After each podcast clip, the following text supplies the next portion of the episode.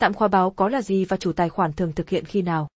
Khi tài khoản khóa báo có, tài khoản này sẽ không thể nhận được tiền chuyển vào cho đến khi mở trở lại.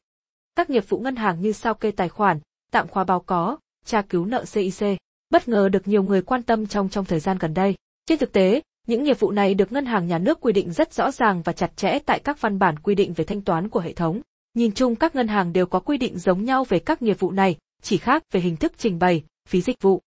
Theo Điều 16 Thông tư số 23-2014 TT Ngân hàng Nhà nước, tổ chức cung ứng dịch vụ thanh toán thực hiện tạm khóa tài khoản thanh toán của khách hàng, tạm dừng giao dịch một phần hoặc toàn bộ số tiền trên tài khoản thanh toán khi có văn bản yêu cầu của chủ tài khoản, hoặc người đại diện hợp pháp của chủ tài khoản hoặc theo thỏa thuận trước bằng văn bản giữa chủ tài khoản với tổ chức cung ứng dịch vụ thanh toán. Và khi tài khoản khóa báo có, tài khoản này sẽ không thể nhận được tiền chuyển vào cho đến khi mở trở lại.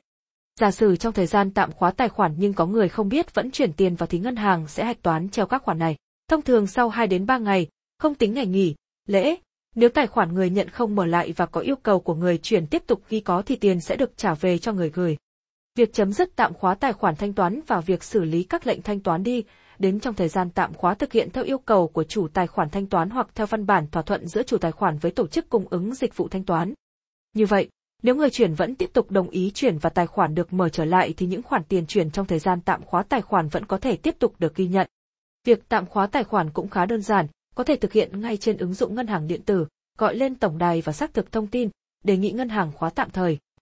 Theo nhiều chuyên viên ngân hàng, việc tạm khóa báo có xuất phát từ nhu cầu riêng của từng khách hàng. Tuy nhiên, trong các lý do đề nghị tạm khóa báo có tài khoản thì lý do thẻ bị mất cắp, phát hiện các cuộc mạo danh là nhiều nhất. Ngoài ra tài khoản cũng có thể tạm khóa khi có văn bản yêu cầu và quyết định thẩm tra tài khoản của cơ quan pháp lý, hoặc khi phía ngân hàng phát hiện lỗi giao dịch.